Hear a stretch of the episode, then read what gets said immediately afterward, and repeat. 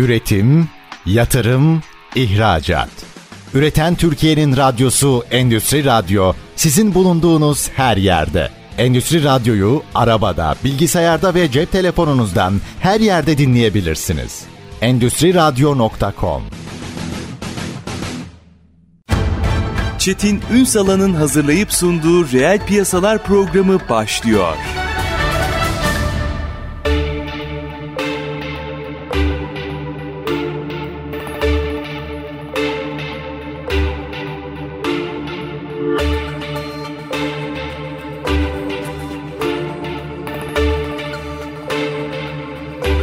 Reel piyasalardan merhabalar. Türkiye'nin gerçek gündeminde birlikteyiz. Efendim bugün içecek sektörünü konuşacağız. Her yönüyle konuşacağız. Hemen hemen herhalde hayatında içecek sektörüyle buluşmayan insan yoktur. Yani bu gazlı içecek olabilir, çay türü olabilir ama bir şekilde içecekle iç içeyiz. Hepimiz iç içeyiz. Peki içecek sektörü ne yaşıyor? Nasıl bir sektördür?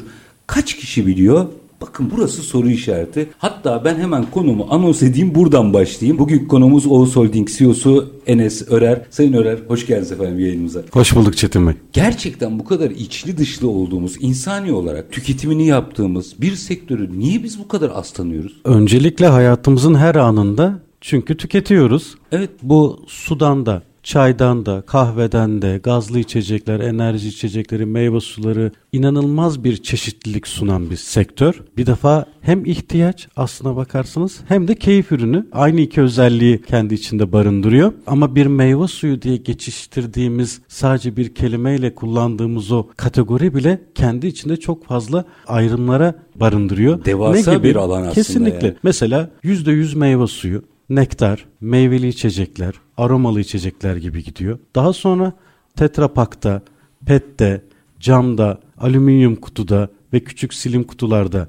diye gidiyor. Ondan sonra öyle bir çeşitlilik var ki yani eskiden biz biliyorsunuz şeftali, kayısı, vişne karışık yani 4-5 çeşidi Belliydi. bilirdik belliydi. Ancak Fanatikleri vardı hatta. Kesinlikle ama öyle bir nesil geldi ki aşağıdan müthiş araştırıyorlar, müthiş yeniliğe açıklar. E şimdi çok ciddi bir şekilde son 2-3 yıldır ananas suyu tüketiyoruz. Mango suyu bu arada tüketiyoruz. firmaları çok yıpratan bir şey. Sürekli yeni bir şey bulmak zorundasınız. Yani hep yeni tat arıyorlar. Eğer ayakta kalmak istiyorsanız bizim Oğuz Holding olarak müthiş bir ARGE ekibimiz var. Daha bu talepleri en başından tespit edip üretim süreçlerini ona göre planlayıp daha onlar istemeden raflarda onlara sunmakla zaten bu büyümeler sağlanabiliyor. Şu anda mesela guava suyu satışımız çok yüksek. E, Hindistan cevizli sularımız var. Armut suyu var, nar suyu var. Yani sadece 1 litre tetrapakta biz 17 çeşit ürün üretme kapasitesine sahibiz. Eğer ki siz bu çeşitliliği sunamazsanız ileriye yönelik geleceği, gençleri O yakalayamazsınız. zaman pazar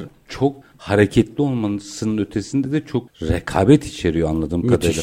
Bir de şimdi mesela meyve suyu şimdi herkes kendinden şöyle bir bilsin, bir tartsın. Bir şey alırız mesela bir simit alırız. Ya bir de meyve suyu ver dedi. Evet. O bir meyve suyu ver var ya. Doğru. O nasıl üretiliyor? Biraz anlatır mısınız o süreci bize? Tabii ki bizler özellikle şirketimiz olarak pandemide yaşadığımız bir durum vardı biliyorsunuz. Kendi kendine yetebilme operasyonunu siz bireysel olarak da şirketler, ülkeler, hükümetler olarak da sağlamakla mükellefsiniz. Artık iki kere iki dört. Biz meyve suyu özelinde o yüzden böyle bir giriş yaptım. Biz meyve suyunu üreteceksek eğer şirketimizin çok güzel bir mottosu var. Kendin üret, her operasyonla kendin sahip çık, yönet ve son tüketiciyle öyle buluştur. Nasıl? Biz önce meyve bahçelerimizi alıyoruz. Daha sonra bu meyveleri püreye çevirecek püre fabrikamızı kuruyoruz. Ondan sonra ambalaj tesisimizi kuruyoruz. Ondan sonra lojistik ağımızı kuruyoruz. Kendimize ait tırlarımızla son tüketicimize ulaştırıyoruz. Çünkü piyasada ciddi biliyorsunuz ekonomik sıkıntılar yaşandığı zaman araç bulmaktan tutun da ham madde bulmaya kadar çok zor süreçlerden bu ülke geçti. E şimdi savaşlar vesaireler bunların yansımalarını da yaşıyoruz. Eğer ki kendi kendinize yetebilmeyi başarabilirseniz bu son tüketiciyle aranızdaki bağı da hiç koparmamış oluyorsunuz.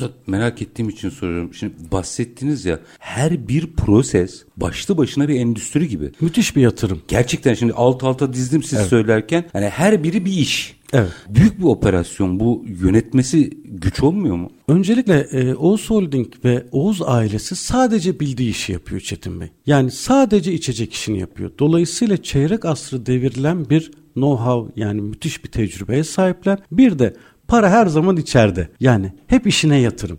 Yani inşaat yapayım, market yapayım, şu yapayım, bu yapayım, oralara zıplayayım yok. Sadece bildiği işi Dur, içecek Bunun altını yapıyor. bir çizelim. Lütfen Bu. En büyük sıkıntımız bu. Para hep içeride. Kesinlikle. Yani başka sektöre değil. Belki kendiyle ilgili her firma için söylüyorum sizin söylüyorum. Kendiyle ilgili işte teknolojik yatırımlara vesaire gelişimlere yazılıma şunu buna yapabilir ama para sektörde kalmalı doğru mu? Yine işin içinde kalmalı. Ayrıca hani yetiştirilişten bir kültürden geliyoruz biz. E, hanlar, hamamlar, yatlar, katlar bir de buraya da giden para var. Tabii. Ama yok. Biz her yıl ne yapıyoruz? Eski bir hat varsa o yenileniyor.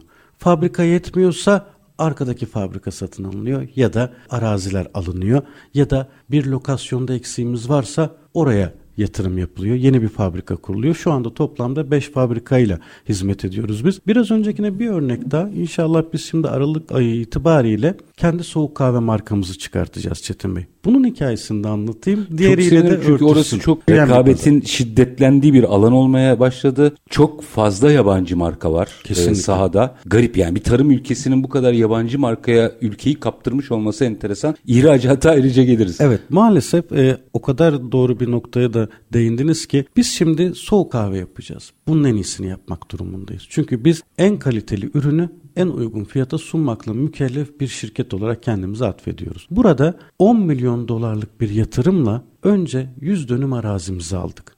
Daha sonra daha fabrikayı kurmadan çiftliklerimizi aldık. 2000 büyükbaş hayvanımızı yerleştirdik.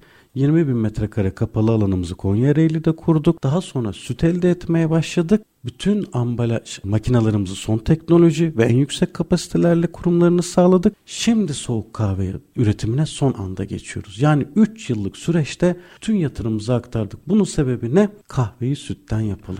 en kalitelisini Şimdi yapalım. bu konuşmaya değer bir şey. Buyurun. Çünkü bizim sektörlerimizde birçok sektörde bu arıza var. Fabrikayı kuruyoruz hemen. Evet, Sonra doğru. tedarik sıkıntısı. Doğru. Doğru metodoloji bu mudur? En baştan başlayarak mı yürümektir? En doğrusu işin menbaından gelmek diye bir tabir vardır ya işte oradan bizim ilerliyor olmamız lazım. Yoksa bir yerde tıkanıyor operasyon ve o yaptığınız yatırımın boşa gitmesi de söz konusu. Çok pahalı hale geliyor. Dolayısıyla sanayicinin işin en başından başlayıp son noktasına kadar hakim olması, dışa bağımlılığı minimalize etmesi gerekiyor. Biraz önce çok önemli bir noktaya değindiğinizi bahsetmiştim ya. Yani uluslararası firmalar senin ülkende lider marka haline geliyorsa burada dönüp kendine bakman ve bütün proseslerini tekrar gözden geçirip buna göre hareket ediyor olman Bu lazım. markaya kızamazsınız ki ancak saygı Kesinlikle. gösterebilirsiniz. Pazarı keşfetmiş ve gelmiş.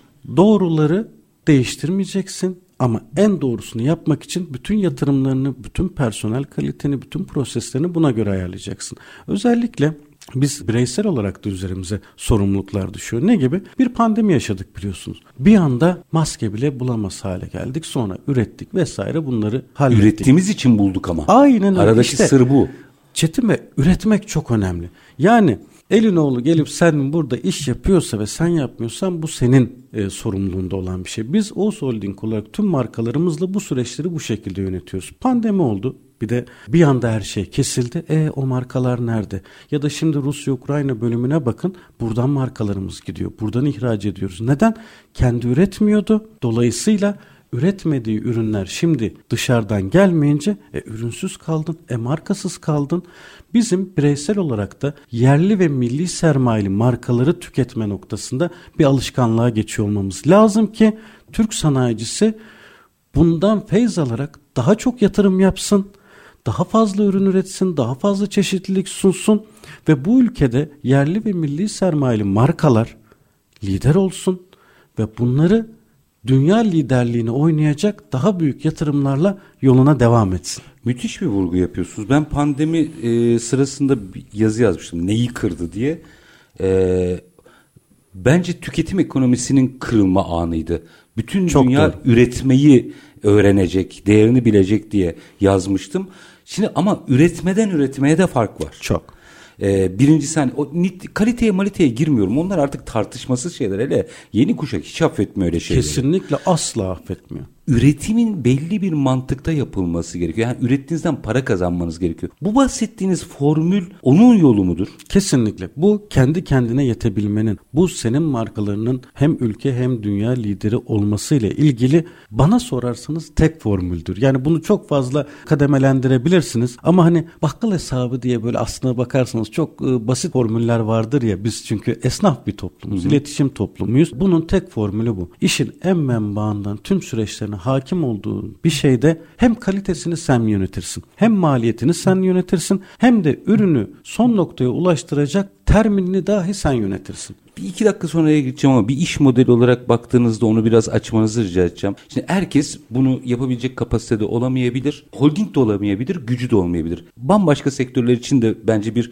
formül bu. Ama burada işte o güç birliklerini yapan firmaların tek bir tüzel kişilik altında sanki bir holdingmiş gibi işbirliği yapacağı yerleri tartışmamız gerekmiyor mu? Kesinlikle Çetin Bey. Bir de hemen olmayacak Çetin Bey. Yani bizim bu e, aceleciliğimiz. milletimizdeki o aceleciliği bırak. Ben çeyrek asırdan bahsediyorum size. Toplam 7 şirketten bahsediyorum. Ama ben sadece Oğuz Gıda olarak Adana'da başladım. Sonra 2005 yılında Sakarya'ya geldim. 97'den 2005'e kadar 8 yıl vardı. Sonra 2010 yılında ben Bolu'ya fabrika açtım. E, 2020 yılında ondan 10 yıl sonra Konya. Yani biraz sindirmeyi bileceğiz. Bireysel olarak nasıl kariyerlerimizi sindiriyorsak yavaş yavaş yavaş gitmemiz gerekiyorsa tepeden gelme ne yöneticiler ne şirketler ne markalar tutunamıyorsa sindire sindire gitmeyi yatırımlarımızı zamanında doğru bir şekilde doğru lokasyonlara ve doğru işlere yapmakla ilgili bir plan dahilinde gitmek istiyorsak her bu yola çıkanın da bunu göze alması lazım. Bu bir emek işi, bu bir sabır işi, bu bir çalışmak işi. Sakıp Sabancı rahmetlinin tek kulağımda çınlayan sözü benim bu kalmış mesela. Çalışma, ah, çalışma. Ya Nur öyle oluyor. Yazsın. Abi. Nur içinde yazsın. Kısa bir yere gideceğim. Aranın ardından işin tedarik aşamasında da tarladan fabrikaya sormak istediklerim var.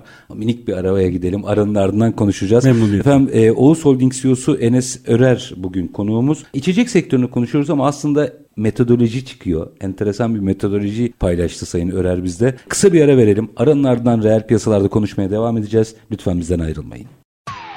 Üretim, yatırım, ihracat. Üreten Türkiye'nin radyosu Endüstri Radyo sizin bulunduğunuz her yerde. Endüstri Radyo'yu arabada, bilgisayarda ve cep telefonunuzdan her yerde dinleyebilirsiniz. Endüstri Radyo.com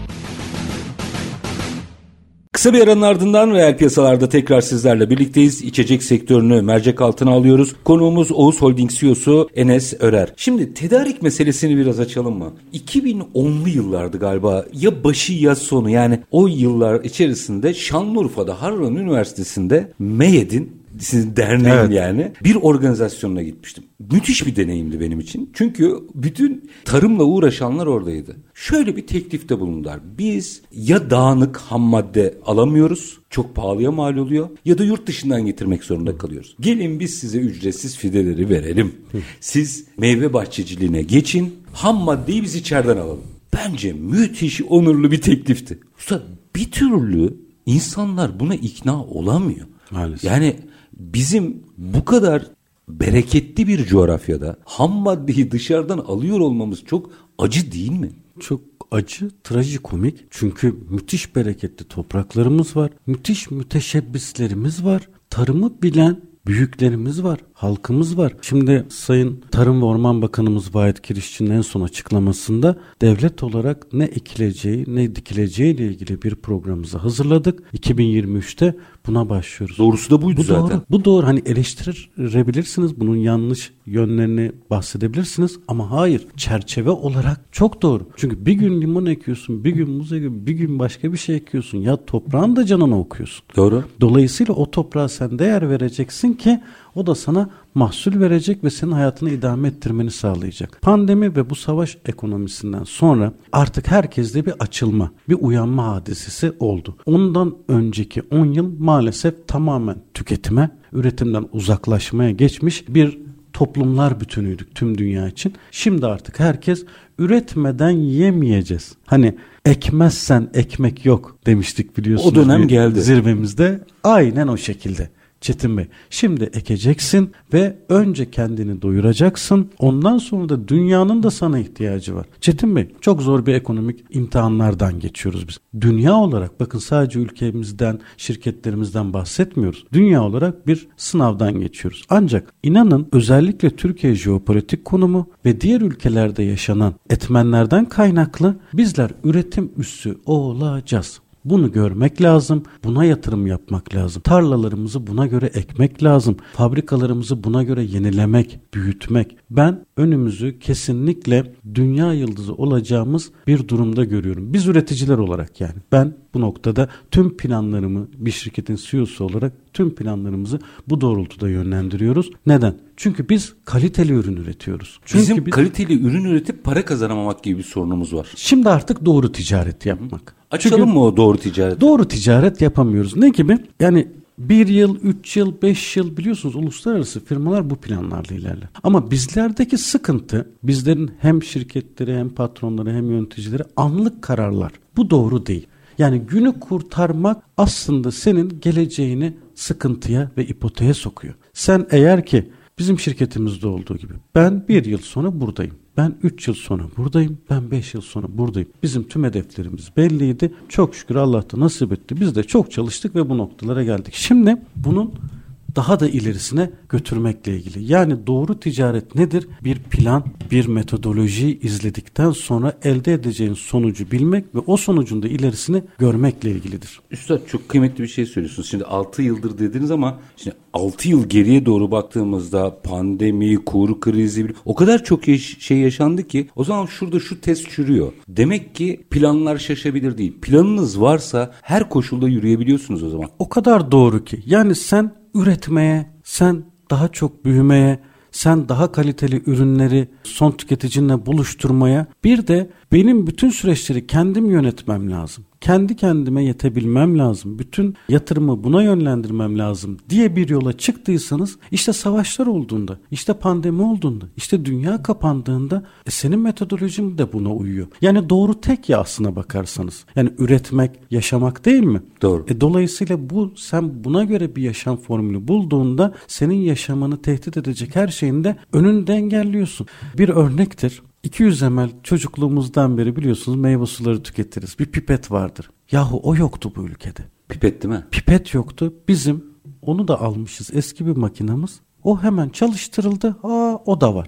Dolayısıyla ne oldu? Son tüketicin gene seni buldu. Ve son tüketici aslında çok sadık. Sen yeter ki onun beklentilerini de yeterli ve zamanında sunabiliyor. Şimdi bizim meyve suyu markamız büyüyor. Neden? O dönemde çünkü sen onu onunla buluşturdun. Müşterilerin, senin iş ortakların bu firma her koşulda benim yanımda olacak gibi o senin zamanında yaptığın işte 6 yıl önceki kurduğun sistem o yatırımlarınız bu algıyı O oluşturabiliyor. zaman sır para değil, samimiyet ve sürdürülebilirlik. Kesinlikle. Mesela bir sıkıntıdan daha bahsedelim. Dünyada bir anda işte dolar, euro ile ilgili sıkıntı olup da üretimlerle ilgili sıkıntı olup da ihracat biliyorsunuz kanallarımız açıldı. Önce ihracat diyen firmalar ciddi sıkıntı yaşadı. Hayır, toplam iş. Sen yıllardır, 25 yıldır senden ürün alan müşterilerine, senin markanı tercih eden son tüketicine yok satmayacaksın. İhracatını da hatlarını büyüterek oraya da cevap vereceksin. Bir yani hepsine yetişeceksin. Bu çok kıymetli bir şey çünkü Direksiyonu e, Türk- sert kırmayacaksın Çetin Bey. Türkiye'de çok yapılan bir hata. Belki günlük kaygılarla yapılan bir hata ama şu- o zaman şu soruyu sorayım. Bu yıllardır yaramdır da o yüzden öyle bir yere bastınız ki tuzu. Kendi evinde güçlü olmayanın dünya markası olabilme ihtimali var mı? Böyle bir şey yok. Yatırımcı yani dış piyasadaki yatırımcı maillerle yapmıyor bu işi. Geliyor senin fabrikanı ziyaret ediyor. Senin pazarını geziyor ve senin ürünlerine bakıyor. Yani seni burada tercih etmeyeni o niye etsin Çetin Bey? Doğru. Dolayısıyla doğru, sen burada lidersen tüm dünyanın kapıları sana açık. Eğer sen son tüketicini, kendi halkını, kendi gençliğini ürünlerinle memnun edebiliyorsan tüm dünya gençleri, tüm dünya tüketicileri sana açık. Biz o minvalden hiç sapmıyoruz. Yani yüzümüze batıya döndük. Hop ihracata yayalım. E burayı bıraktın. Olmaz. Kaleyi boşalttın. Burası her zaman senin kalen ve döneceksin. Yani ihracat da biliyorsunuz bu vaziyetleri, ülkelerdeki üretim kapasiteleriyle ilgili dalgalı bir seyir. Sen bunu da planlı yapacaksın. Ülkende lider olacaksın. Ben şu anda 103 ülkeye aktif olarak markalarımı ihraç ediyorum. 105 olacak, 110 olacak, 120 olacak. Emin adımlarla gitmediğinde gir çık yapmış olursun. Ama bunu iç piyasayı feda ederek yapamazsınız diyorsunuz. Döndüğünüzde o iç pazarı bulamazsınız Çetin Bey. Şeye benzetiyorum ben bunu. Turistik bir geziye gidersiniz. O kadar cezbeder ki paranız da vardır. Sağda solda gezersiniz. Ya ne kalmıyorum diye buradaki evi satarsınız. Sonra gelip bir gün döndüğünüzde otel bulamazsınız. Bu bireylere, yöneticilere bile çok lanse olmuş bir durumdur. Mesela bir hafta tatile çıkıyoruz Çetin Bey. Kapatalım telefonları. Kapatalım laptopları, Mümkün mailleri. Olur mu? Yani oradan örnek biçelim. Çünkü döndüğünde senin yönettiğin müşteri, şirket veya satış yöneticisi arkadaşların sen ihtiyacın orada olduğunda orada değildin ve işler dağıldı. Bir daha toparlaması ne kadar zaman alır değil mi? Hem tatilini yapacaksın, hem dinleneceksin, hem takip edeceksin. Kopmak çok kolay. Ama tekrar bağlanmak çok zor. Bu bireysel olarak da böyle, marka olarak da, şirket olarak da böyle. Yani ihracatın da o büyüsüyle orada da yanlış yapmayalım. Orada da hani biraz önce bahsettik ki günlük yaşamayalım. Bir plan dahilinde. O günlük hikayelere bir şey daha ekleyeyim ben. Evet üretmek gerekiyor. Belli bir kapasite var. Onun dolması gerekiyor. Kolay değil. Sanayici olmak gerçekten önemli bir duygu. Ama mesela şuna zaman zaman üzülüyorum. Şimdi şeye vermeyeceğim tabii marka ismi vermeyeceğim ama özel markalı üretim yurt dışına yani private label ya da fason. Tabii tabii. Private label yine bir nebze ama fason mesela bu kolayımıza geliyor. Niye direnemiyoruz? Ya bir dakika ben marka olacağım diye. Çok büyük bir emek, çok büyük bir yatırım, uzun yıllar uğraş gerektirdiği için. Şu anda bizim şirketimiz hem ulusal marketlerimize hem uluslararası markalar dahil onlara da ürün yapıyor. Ya onu da yap. Ayrı Aynen. bir şey. Onu iş, yap ayrı bir şey. Biz iş payımızı ona göre planlıyoruz hem onların ihtiyaçlarını görüyoruz. Yani şirketi biz şunun üzerine kurduk. İçecek çözüm ortağınım ben senin. Senin limonatana mı ihtiyacın var? Tamam limonatanı yapayım. Bak bende soğuk çay var kendi markamda. Hop soğuk çayımızda. Sen bizi destekle, biz seni destekleyeyim. Doğal olarak bir fayda ekonomisi oluşturalım. Bir dakika doğru mu anladım? Bir private label üretim yaparken aynı zamanda o zincire kendi markanızlı bir ürünü de sokmanın yolunu aramalısınız. Tabii ki bu işte bir ticari iş ortaklığı. Bu bir fayda ekonomisi ki o iş ortaklarımız da sizin de markanızı destekleyelim diye geliyorlar zaten. Sadece fasoncu, sadece private label üreticisi olduğunuzda sadece siz üreticisiniz. Sadece makinalarınız belirli bir bantta dönüyor ama marka olmak başka bir şey. Tüm iş paylarınızı buna göre ayarlamanız gerekiyor. İhracatta her zaman markalar büyük. Çünkü neden? private label veya fason işler tamamen küçük karlılıklar ve 0.0 kuruşlarla kaybedebileceğiniz de bir sektördür. Buna göre yatırım yapmanız sizi bir yanlışa da da sürükler. Bu noktada doğru iş modelleri, doğru ticari iş ortaklarıyla hem onların ihtiyaçlarını bu noktada karşılayacaksınız ki private label sektörde zaten büyüyecektir. Bu alım gücüyle e, çok doğru orantılı bir sektördür. Ama doğru ürünü doğru fiyata konumlandıran markalar da büyüyecektir. E niye beraber büyümeyelim? Herkes her şeyi üretmeyecek ki. içecek biraz önce ilk başında konuştuk ya programımızda. Öyle geniş bir alan ki onun 2-3 ihtiyacı senin 4-5 markan bir kolajda bu ülkenin tüm ekonomisini aslında birlikte katkılarınızla devam ettirebilirsiniz. Üstad 2002 ya da 2003 galiba 2003 yıllarında private label ilk kavram geldiğinde şöyle anlatılıyordu. Bir sürü açık oturum yapmıştık o sırada. Dünyada kobilerin markalaşmasını ve atıl kapasitelerini değerlendirmesini sağlayan bir alan olarak. Çok doğru. Aradan geçti 20 yıl ama orada kaldık. Kaç tane marka yarattık? Çok önemli. Bakış açısı hatası var sanıyorum. Kesinlikle yani bir tek sepete bütün yumurtaları dizme alışkanlığımız var bizim. Hayır biz çok yönlü bir milletiz. Müthiş zekiyiz. E o zaman hem markan hem private label hem ihracat Her şeyi yapabilecek kapasitesi olan bir milletiz, olan şirketiz, olan sanayicilerimiz var. Ama kolaya kaçarsan sizin dediğiniz gibi 20 yıl sonra senin sektörün aynı noktada buluverirsin. Ama yurt dışında müthiş bir private label pazarı var. Çok haklısınız ama markalar da müthiş satıyor. Neden? Doğru iş ortaklıklarıyla ama çok çalışarak. Markaya yatırım da cesaret istiyor, emek istiyor, zaman istiyor. O biraz acelecilikten sapması gerekiyor. O zaman biraz yurt dışına gidelim mi? 103 ülke. Evet. İçecek sektörü açısından baktığınızda 103 ülkede hani bunları bloklayabiliriz. Mesela Avrupa'yı 3 aşağı 5 yukarı tek yapabiliriz. Amerika'yı tek yapabiliriz falan filan ama bloklar bazında da baksanız tüketicinin pazarın talepleri değişiyor mu? Çok farklı. Hadi biraz açın bize. İnanılmaz farklı Çetin Bey. Yani mesela biz Orta Doğu'ya müthiş bir enerji içeceği ihraç ediyoruz. Müthiş bir şekilde. Yani konteynerlarca ama orada mesela parçacıklı içeceğimiz meyve suyunun parçacıklı içeceği bölümü gitmiyor. Aa Fransa'da da parçacıklı içecek gidiyor. Neden? Ya da Amerika'ya gittiğimizde çok büyük gramajlar tercih ediliyor. Eski Amerikan filmlerine bakarsanız dolabı açar 2-3 litrelik böyle galon gibi şişeyle İçer, ağzına evet. diker içer. Çünkü onlarda bizim 3 katımız bir tüketim var. Orada büyük gramajlar, daha sağlıklı ürünler.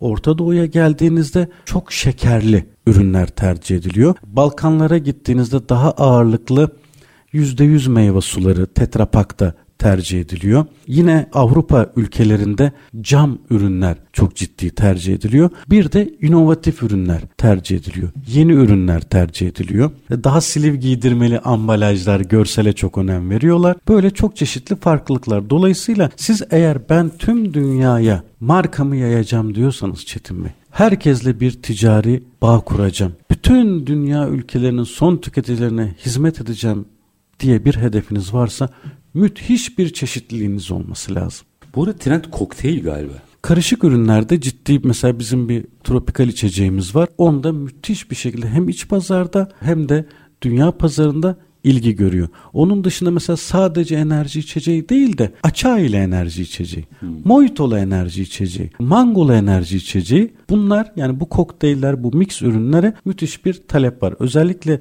kendi ülkemizde de yeni nesil gençler hep bir farklı tat arayışında. Yani işte gazlı içecek kola veya portakal suyu gazoz değil abi diyor. Bana başka bir şey ver diyor. Yeni bir şey üret bana diyor. Ya da işte o çay kahveden sıkılmış da soğuk kahveye. O soğuk kahvenin de 6 tane çeşidi var. Mokasından tut, karamellisinden tut. Hiçbirisi bir ürün olarak devam edemiyor Çetin Bey. Çok ciddi bir operasyon bu. Ee, biraz oradaki rekabeti de hem yurt içinde hem yurt dışında açmak isterim.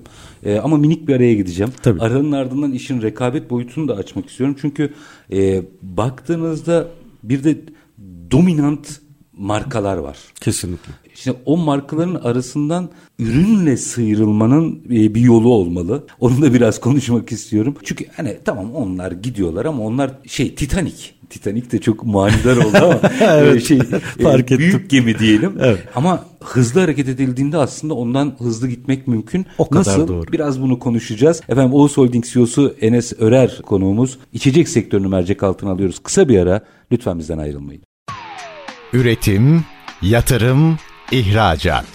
Üreten Türkiye'nin radyosu Endüstri Radyo sizin bulunduğunuz her yerde. Endüstri Radyo'yu arabada, bilgisayarda ve cep telefonunuzdan her yerde dinleyebilirsiniz. Endüstri Radyo.com Kısa bir aranın ardından reel piyasalarda tekrar sizlerle birlikteyiz. İçecek sektörünü mercek altına alıyoruz. Konuğumuz Oğuz Holding CEO'su Enes Örer. Gelelim hem yurt içinde hem yurt dışında rekabete. Şimdi öyle dominant markalar var ki herkesin aklına şu geliyor. Efendim bu pazarda köşeler kapılmış. Evet köşeler hep kapılmıştı. Ama öyle bir ekonomik döneme girdik ki hiçbir köşe artık köşe değil. Her yer yuvarlandı. Kimseye ait değil artık. Kimseye ait değil. Yani siz de köşeye geçebilirsiniz. Doğru işi yapamazsanız hemen kayarsınız Tabii, tabii. gibi bir nokta. O zaman burada strateji ne olmalı? Yani demin bahsettiğim gibi o ağır gemiler ilerlerken yanından hızlı hücum botlarla geçip nasıl öne çıkılır? Çetin Bey o kadar fazla nüansı var ki bu işlerin. Global firmalar müthiş bütçeler, müthiş ekonomiler. Yani devlet ekonomileri kadar büyük Doğru. ekonomileri var bunların. Dolayısıyla bazen öyle agresif bir şekilde senin ülkende operasyonlar yapabiliyorlar ki ne gibi? Adam diyor ki ben 5 milyar dolar zarar bütçesi açıkladım. Zararına mal satıyor. Bir yıl boyunca ben bu markayı tutunmak için kendine göre doğrudur. Onlar kendi stratejileridir, yanlıştır bilemeyiz. Ama bunu yaptığında sen ciddi bir şekilde manevra kabiliyetine sahip olmak durumundasın. Yoksa orada yaşayamazsın. Dolayısıyla o bütçeler sende olmadığı için öyle bir ekonomiyi yönetmediğin için birincisi ne olacak? Adamlar böyle ekonomi yürütüyorlar. Bir, ben o ekonomiye gelmek için yatırımlarımı yapmalıyım. Bunu göreceksin. Güzel. İkincisi onlar global. Yani onlar buradaki bir son tüketicinin talebi. Sonra onu ona ulaştıran marketin bunu o firmanın yetkilisine, sonra onun o global yetkiliye, sonra tekrar aynı sarmalın müthiş bir şekilde döneceği bir zaman var ya. Heh sen onu yakalayacaksın. Sen ARGE ekiplerini o son tüketiciyi zamanında ve doğru ve önceden dinleyeceksin ve daha onlar yola çıkmadan hızlı hareket edip oraya gireceksin ve o beklentiyi karşılayacaksın. O hücum botu olacaksın. Şimdi bu iş daha kolay değil mi veri ekonomisiyle? Müthiş, müthiş kolay. Yani bütün veriler önümüzde. O verileri okumak Çetin Bey yöneticilerin işi. O verilere göre iş yapmak, o işi öyle yapmayı kabul etmek de patron işi. İşte sanayicilerimiz geleneksel metotlara çok fazla bağlı kalmayacak artık. Çünkü başka bir dünyadayız. Çok hızlı geçtik buraya. Doğru. Bazılarımız arkada düştü. Hem yöneticiler hem çalışanlar hem patronlar. Düşmeye tahammülümüz yok. Hemen adapte olacaksın ve bütün kurgunu tekrar ona göre revize edip yoluna devam edeceksin. Hatta mümkünse tedarikçinin elinden tutup düştüyse onu da kaldıracaksın. Kesinlikle bu bir zincir. Senin üreticin, senin satıcın, senin alıcın ve o arada aslına bakarsanız gözden kaçırmamamız gereken bir sürü tedarikçi, bir sürü ara eleman bunların hepsi bir bütün zaten. E şu anda nitelikli personel bulamama ile ilgili neden ciddi sıkıntımız var? Ya onları yetiştirmeyi bırakmıştık çünkü biz. Evet evet. Şimdi tekrar oraya dönüyoruz. İşte aslında bu resmi büyük görmek, bir bütüne oynamak en doğrusu. Biz çok iyi başlıyoruz. O araları çok hızlı geçiyoruz. Sonuca e sonuçta hüsran oluyor çoğu zaman. Neden? Hazımsızlık o araları oluyor çünkü. hızlı geçmeyeceksin, hazmedeceksin, sindireceksin. Yani pideyi lokma lokma yiyeceksin. Kesinlikle. O kadar doğru bir tespit ki dolayısıyla o global markalar her zaman olacak. Çünkü yarın bir gün sen o global markalardan biri olacaksın. Başka bir ülke seninle ilgili bunu konuşacak. Hatta- Hedef o olması lazım. Bu kötü bir şey değil. Sektörün ekosisteminin dinamik tutulması açısından da devasa büyük firmaların olması önemli bir şey. Seni diri tutar. Rakip her zaman iyidir. Hareketlilik iyidir. Orada bereket vardır. Orada kalite vardır. Orada daha iyiye karşı çalışmak ve mücadele vardır. Ama o gemilerle çok hızlı hareket eden o hücum botları, o manevra kabiliyeti yüksek şirketler, çeşitlilik sunan şirketler, dinleyen şirketler. Bakın kendini anlatmak ayrı bir konudur. Dinlemek ayrı bir konudur.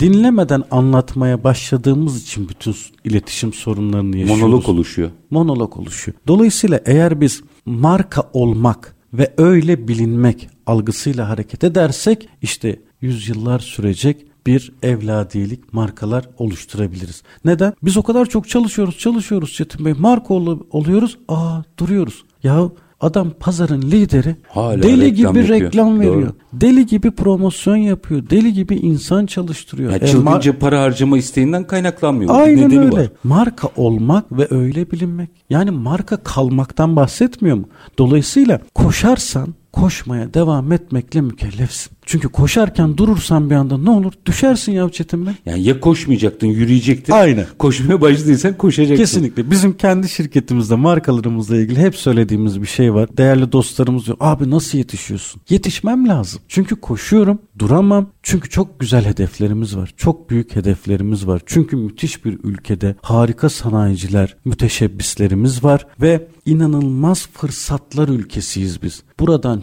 daha çok değer yaratmamız lazım. Daha çok değer çıkartmamız lazım. E o da çalışmadan olmuyor, yetişmeden olmuyor, koşmadan olmuyor. Bir de galiba sabır. Sabır. Sabrı hep ıskalıyoruz. Sabır o vurgunuz çok önemli. Emek, çalışmak. Şimdi yine içecek sektörüyle ilgili bir şey daha soracağım. bilmiyorum bir yarınız mı bu da ama herkesin fikri var. Müthiş. Yani Çok. Televizyonları açın, gazeteleri açın, radyoları açın. Herkes konuşuyor. Herkesin fikri var. İçine gıda maddeleri koyuyorsunuz, ekler koyuyorsunuz. Bak o yüzden rafta bu kadar dayanıyor. Birkaç kere bununla ilgili program yaptım. Onun bir ambalajlama metodolojisi olduğunu anlatamadık bir türlü. Gerçekten öyle. Fakat herkesin niye bu kadar fikri var sizin sektörle ilgili? Maalesef. Mesela koruyucusuz e, ürün üretiyoruz biz Çetin Bey. Ya bırak ya. Koruyucusuz ürün mü olur? Ambalajda koruyucusuz ürün. Ya ısıtma soğutma tekniği bu. Yani ambalaj teknolojisiyle Bunu oku. şey? Ha, herkes yapamıyor Çetin Bey. Doğru. Çünkü o ısıtma, o soğutma öyle müthiş bir teknik ki 5 milyon euro para vermen lazım. Evet herkes yapamıyor. Evet herkes yapamaz ama ben yapıyorum. Onun da formülü bu. Buna da saygı duyacaksın. Yani daha doğrusu şunu söylemek lazım galiba. Merdiven altındakiyle sanayiciyi de bir tutma o zaman. Karıştırma. Bak üretim proseslerine. Bir de gıda ve tarımla ilgili bütün mevzuatlarımız o kadar açık ki orada yazıyor. Senin neyi yapıp neyi yapamayacağın ve müthiş cezalar var. Yani buna giren de doğru bir hamle yapmıyor ki. Ya bir de herkes bıdı bıdı konuştuğu için çok mercek altında olan bir sektör. Son tüketici müthiş dikkatli. Yani bundan 10-15 yıl öncesiyle kıyaslamamamız lazım. Yani bir ürüne bakarken sadece fiyatına bakmıyor. Çeviriyor, SKT'sine bakıyor. İçinde neler var ona bakıyor. Bizim kuşak hiç okumazdı etiket mesela. Kesinlikle aynı ama onlar okuyor. Ve dolayısıyla firmaları da en doğrusunu yapmaya itiyor. Yani hem yukarıdan hem aşağıdan çok güzel bizim çok memnun olduğumuz bir baskı var. Bu bana çünkü çok daha kaliteli ürünler, çok daha güzel ürünler üretme fırsatı veriyor. Biz çok memnunuz. Konuşanlar konuşacak Çetin Bey. Engel olamayacağız. Ama biz anlatmaktan vazgeçmeyeceğiz. Evet ben yatırımımı yaptım. Evet şu şekilde bir sistemle ben bunu bu şekilde elde ediyorum. Etiketlerimize basacağız, anlatacağız. Bir vesile madem bu vesile geldi onu bir daha o teknolojiyi bir daha böyle çok kısa tekneye girmeden o nasıl rafta duruyorun ambalaj teknolojisini böyle iki dakikada bize bir daha özetleyebilir misiniz? O kadar basit ki ürün ambalaja girmeden bir ısıtma ve soğutma pastörizasyon operasyonunda çok hızlı hareketle milisaniyelerle orada bakteri ulaşmayacak şekilde ambalajlanma teknolojisi. Bu kadar basit Bu yani. kadar. Yani katkı maddesine gerek yok. Gerek yok koruyucu içermez yazabiliyoruz hiçbir Ee, sıkıntı yok. bununla ilgili galiba sizin derneğin bir açıklaması vardı. Açın, açtıktan sonra bekletin bozuluyorsa orijinaldir dedi. Bu kadar basit. kadar basit. Evet. Ama herkes konuşuyor bu konuyla ilgili. Maalesef. Şimdi burayı niye bağladım? Aynı kişilerin yani bu kamuoyunun diyeyim yabancı bir marka ile ilgili konuşurken iki kere düşündüğünü ama firma yerli ise vurduğunu görüyorum. Şimdi bu sanayici penceresinden baktığınızda nasıl bir duygu yaratıyor? kırılıyorsun. Çok kırılıyorsun. Çünkü sen de kenara çekilip o yatırım yerine o paralarını yiyebilirsin. Sanayicilerimizi sizler de tanıyorsunuz Çetin Bey hani 50 yaş ve üzeri yeter. değil Hepsi mi? Hepsine yeter. savsa. Ama büyük bir aşkla bir marka, bir üretme, bir sanayiye katkı, ülke aşkı adını ne derseniz deyin mutlaka hissetmişsinizdir. Yani bununla yaşıyor. E doğal olarak onun yaptığı bir şeye tukaka deyip hiç bağı olmayan kendisini, ülkesine, ekonomisine bir bağı olmayana da dokundurtmayıp savunması kırıyor onları. Üzüyor. İlk bölümde bahsettiğimiz gibi yerli ve milli markaları tercih etme. Asıl onlara sahip çıkma. Beğenmediğimiz bir nokta varsa onları yukarıya doğru ifadelerle taşımak için sen de çalışmaya mecbursun. Kamuoyu beni tabii ki ileriye taşısın ama yerin dibine ittirmesin başkalarını yüceltirken. Neden? Çünkü biz bize lazımız. Eskiden atölyelerde, dükkanlarda böyle bir yazı vardı hatırlar mısınız? Memnuniyetinizi dostlarınıza, şikayetlerinizi bize yapın diye. Çok doğru. Onu bir daha hatırlamak lazım galiba. Ya o sanki. esnaf kültürü ben ondan hani işte ünvanlar insanları bazen böyle CEO işte rezidans tepeleri falan bunlar doğru değil. Biz esnaf kültüründen gelen bir milletiz. Dolayısıyla oradan o kadar güzel dersler var ki yani 100 yıl sonra bile geçerli kurallar var ki bizler bunları uygulamaya gayret ediyoruz. Çünkü bizim bizden başka dostumuz yok. İnanın buna. Yani e bir komşuna bir şey olunca gene sen koşuyorsun. Tabii. Bir yabancı senin hissettiğin gibi ona karşı merhamet, vicdan, sevgi hissedebilir mi? Hisseder. Sizi daha çok tanıyorsa. Demek ki daha çok tanımanın yolu da yerli markaların globalleşmesinden Kesinlikle. geçiyor. Yani sizi yabancı görmeyecek. Aynı. Heh, o kadar doğru ki. Yani gitmediğin yer senin değil Çetin Bey. Orada olacaksın, o nefesi alacaksın, onun ne yaşadığını bileceksin ve onunla tamamen artık bir olacaksın. Yoksa insan dünyanın her yerinde insan. Doğru. Bu kadar basit. Ama seni tanımıyor ki. Hikaye bu. 3 dakikada da Adana özelinde bir şey sorabilir miyim? Lütfen. Sevgili Mehmet Ulu Türkan buradan kulakları çınlasın. Çok konuşuyoruz. Selamlar, selamlar çok, sevgili e, dost. Sevdiğim bir hem meslektaşım hem kardeşimdir. Hep bir tezi vardır. Siz de Adana OSB'de olduğunuz için Evet. soracağım. İstanbul'un Marmara'nın dengelenmesi gerekir Türkiye ekonomisi açısından. Bunun tahterevallinin ikinci ayağı Adana ve bölgesidir der. Doğru. Bu minvalde hazır bir sanayiciyi de bulmuşken sormak isterim. Adana'ya ne yapılması lazım ki Türkiye ekonomisi sanayi üretim anlamında dengelensin? Üretim teşviklerinin çok ciddi bir şekilde arttırılması lazım. Çünkü Adana gerçekten müthiş sanayicilerle dolu. Bu işi bilen yani her sektör içecekle ilgili kastetmiyorum. Yani Sabancılar da biliyorsunuz oradan çıkmıştır. Allah ve- rahmet eylesin. Allah rahmet Her eylesin. ikisine de Özdemir Bey'e de Sakıp Bey'e de. E, dolayısıyla tüm ülkeyi besleyecek orada müteşebbisler, orada alanlar, araziler yani müthiş verimli toprakları da var. Dolayısıyla burada aslına bakarsanız oradan da yine Mersin Limanı kullanarak müthiş bir dünyayı besleme kapasitende var. Ama mevcudu koruyan bir hale gelmiş o bölge. Aslında tam zamanı atılım yapması ve Türkiye'yi dünyaya tanıtacak bir üs olması hiç kaçınılır gibi değil. O yüzden de burayla ilgili mutlaka daha özel projeler, mevcut sanayicileri daha fazla üretmeye, daha yüksek metrekarelerde daha çok üretmeye, oraya da yeni müteşebbislerin getirilmesi ve daha büyük büyük yeni yeni organizeler, müthiş organize sanayi bölgesi Evet, var. evet. Ama daha gidilecek inanın yol var. Daha bitmedi yani. Deniz bitmedi. Adana'nın şöyle bir özelliği de var. Tabii bu birçok ilimiz için geçerli olabilir ama Adana deyince belki de hani Sabancı ailesinden de kaynaklanıyor olabilir. Sanayi geliyor akla. Doğru. Bu açıdan psikolojik etkiyle yerli üretimi desteklemek anlamında belki çok doğru bir hap. Çok güzel bir yer. Yani çok uzun yıllardır oradalar. Müthiş bir know-how bilgisine de sahip sanayicimiz. Dolayısıyla al bunu kullan ya. Doğru. Yani otomotivde bizim Bursa'nın Evet, evet, aynen. parlaması gibi. Kesinlikle öyle. Her ilin aslında bir özelliği var. Bunları İzmit Bursa hattı doğru- tamamen otomotivde doğru müthiş. kurgulayacağız. Ama mesajınızı bir kez daha vurgulayarak son cümlenizi cümlelerinizi almak isterim. Yerli üreticiye sahip çıkacağız. Şey değil ha bu böyle aa bizim falan değil. O zaten nitelikli yapacak. Kesinlikle o üstüne düşeni Ha, yapacak o- o önce Çetin Bey. Tabii tabii. Yani o e, kötü ürünleri de yerli diye almayacağız. Hayır, hayır. Ama üreticiye sahip çık- çıkacağız. Neden diyeyim son cümlelerinizi alayım. Neden? Çünkü bu ülkenin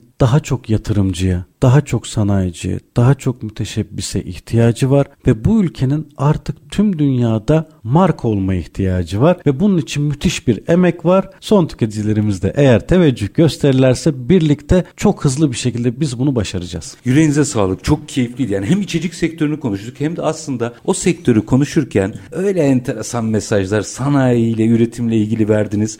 Yol haritaları aslında paylaştınız ki çok kıymetliydi. Oğuz Holding CEO'su Enes Örer. Çok teşekkür ediyorum efendim. Ben teşekkür ediyorum. Çok keyif aldım. İyi yayınlar Var diliyorum. olunuz efendim aynı şekilde.